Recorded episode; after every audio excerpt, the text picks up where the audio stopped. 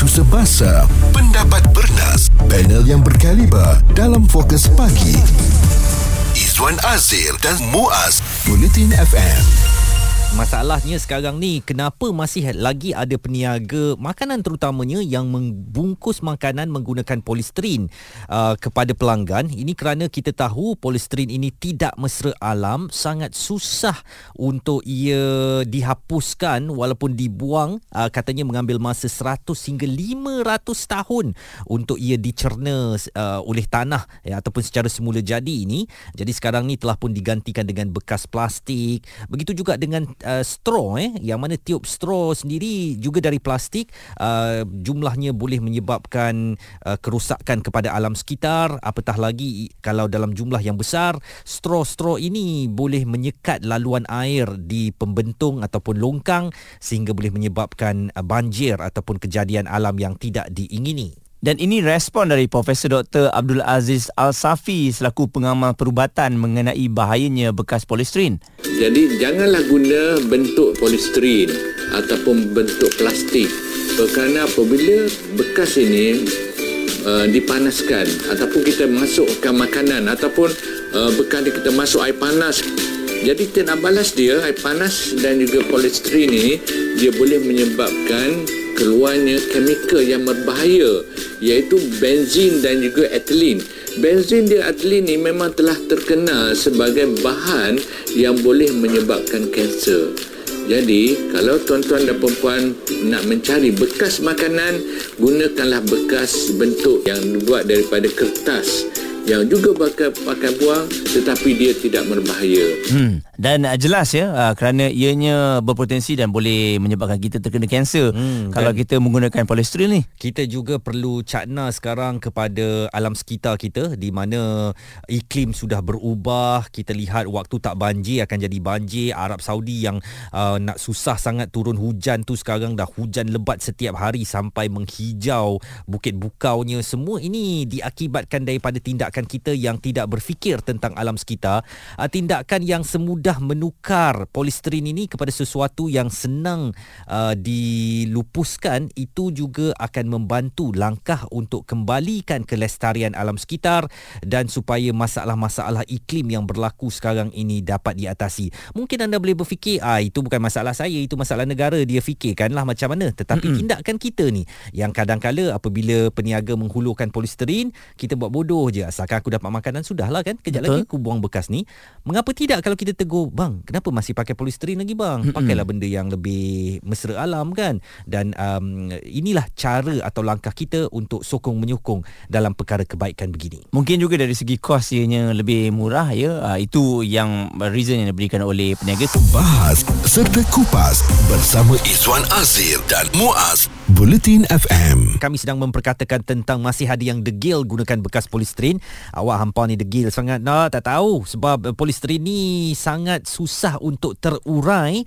Kalau dibuang uh, ni, sudahlah penggunaannya sekali pakai saja Muaz eh. Mm-hmm. Maknanya apabila dapat daripada kilang tu, peniaga bungkus makanan serah kepada kita, kita dapat makanan, kita buang polisterin tu. Betul. Dia nak terurai empat ratus tahun ke seribu tahun. Ini sangat tidak mesra alam, Mm-mm. menyusahkan dan akan membebankan tapak pelupusan sampah. Uh, jadi kita perlu sentiasa memastikan peniaga-peniaga kita pada hari ini tidak lagi menggunakan bekas polisterin. Kita bersama dengan pegawai penyelidik merangkap setiausaha kehormat Sahabat Alam Malaysia ataupun S A M, iaitu Puan Magaswari Sanggaralingam ya. Dan mungkin pada waktu ini untuk menggunakan bekas polisterin yang telah terbukti berbahaya kepada pengguna dan alam sekitar ni, mungkin Puan mewakili Sam ya, boleh berkongsikan mengenai sikap segelintir peniaga yang masih berdegil untuk menggunakannya Puan. Uh, jadi pihak Sahabat Alam Malaysia, kita berpandangan bahawa peniaga yang masih gunakan bekas polisterin ni uh, untuk membungkus makanannya, sama ada dia tidak tahu bahayanya ataupun tidak peduli. Mm-hmm. Bagi peniaga dan pengguna yang tidak peduli ini adalah sungguh mengecewakan lah. Jadi izinkan saya beri pencerahan tentang uh, polisterin ini. Mm-hmm. Dalam kes polisterin, sejumlah kecil stirina atau styrin ya, dalam bahasa Inggeris, mungkin kekal selepas pembuatan, dan bahan inilah yang berhijrah kepada makanan atau minuman kita. Mm. Dan styrin ini dikelas sebagai mungkin berkarsinogen, boleh menyebabkan kanser ya. Mm. Uh, uh, oleh agensi antarabangsa uh, bagi penyelidikan kanser uh, di bawah World Health Organization. Jadi uh, seperti yang Cik Izwan dah cakap tadi, selain daripada itu, apabila bekas kali guna ini dibuang atau dilupus, ia menimbulkan banyak masalah pencemaran alam sekitar uh-huh. sebab so, tidak dapat diurai uh, serta-merta. Jadi oleh kerana sebab-sebab inilah uh, ada dalam kalangan pihak berkuasa tempatan dan juga macam negeri di Pulau Pinang telah mengharamkan penggunaan bekas polisterin untuk makanan. Baik, uh, dan ya. Apakah pengguna juga pada pandangan Sam masih lagi kurang ambil berat tentang bahayanya menggunakan bekas polisterin ini, Puan Magaswari? Ya, kami masih dapat melihat uh, penggunaan bekas-bekas polisterin ini di jamuan-jamuan. Ya, bagi pengguna, apa yang mereka mahu ialah kemudahan. Mm-hmm. Kalau dulu kita bergotong royong, kalau ada majlis besar, mm-hmm. kita cuci pinggan mangkuk yang bergotong royong untuk cuci uh, semua bekas-bekas ni. Betul. Tapi sekarang ni lebih mudah, mereka beli, guna dan buang. Mm. Jadi apa yang kita kesan ialah perbuatan ni bukan saja mencemar alam sekitar, tapi kita juga terdedah kepada bahan kimia yang berbahaya dalam uh, bekas polisterin ni. Mm-hmm. Masa kita tapau makanan pun bukan semua pengguna yang bawa bekas sendiri. Sebaik-baiknya kita amalkan membawa bekas sendiri untuk tapau makanan, ya. Mm-hmm. Jadi kami juga menggesa pihak berkuasa di mana ada um, larangan untuk uh, penggunaan polisterin be- dalam untuk makanan mm. untuk mengambil tindakan tegaslah ke atas peniaga dan juga caterer yang masih menggunakan polisterin ni. Mm-hmm. Uh, jadi apa yang kita juga hendaki ialah tidak lagi dijuallah bekas-bekas polisterin ini di pasar-pasar kita. Sebab kadang kita pergi, kita masih nampak ada um, bekas polisterin yang masih dijual. Okey. Jadi uh, itu adalah um, pandangan kami. Ya. Jadi uh, Puan, mungkin um, dalam cadangan uh, dari pihak S A M sendiri, apa yang patut digunakan uh, yang lebih mesra alam dan juga baik untuk pengguna? Jadi kami biasanya ketika pergi baliklah kepada amalan tradisi kita. Gunakan bekas yang boleh diguna semula. Dan kalau kita nak Um, pergi uh, beli makanan, beli be- be- bekas sendiri. Jadi kita kena perlu uh, lebih rajinlah untuk uh, membuat kerja, uh, amalan yang baik. Puan Magaswari Sanggaralingam, beliau adalah pegawai penyelidik merangkap setiausaha kehormat Sahabat Alam Malaysia atau S A M yang mahu rakyat lebih cakna dan ambil tahu tentang bahaya penggunaan bekas polisterin ini. Bincang, debat dan pendapat bersama personaliti T V dan radio. Izwan Azir dan Muaz, Fokus Pagi di Bulletin F M.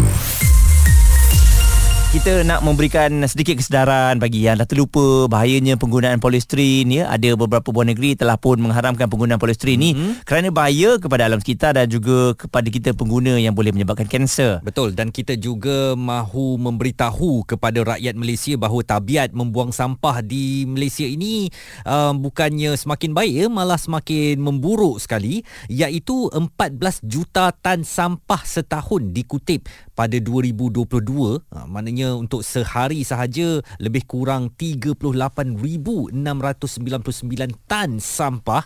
Jadi bila sampah ni semakin banyak ditambah pula dengan bahan-bahan yang tidak mudah terurai seperti um, polisterin tadi, mm-hmm. ini akan uh, mencemarkan alam sekitar kita, memberi kesan jangka panjang kepada alam sekitar dan juga kepada kesihatan kita serta kualiti hidup di Malaysia.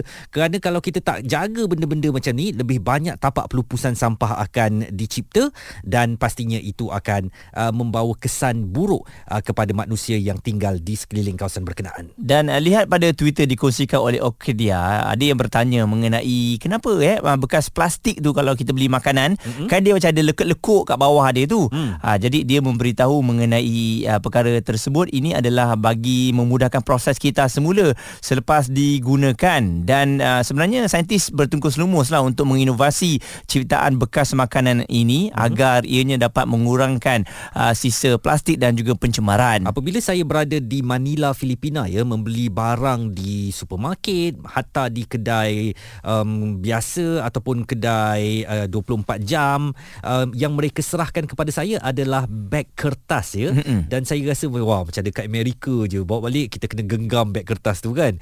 Macam semua bahan makanan atau apa yang kita beli di kedai tu ada di situ.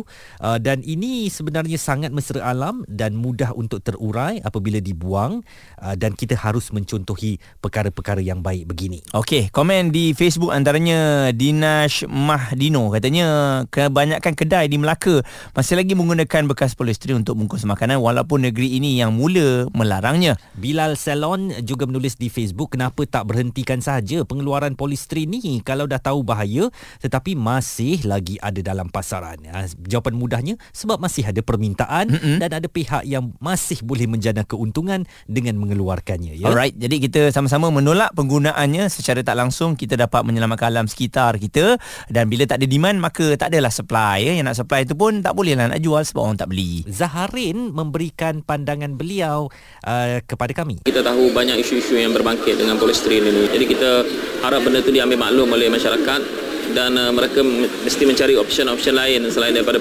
polisterin itu untuk uh, menyediakan bungkusan makanan.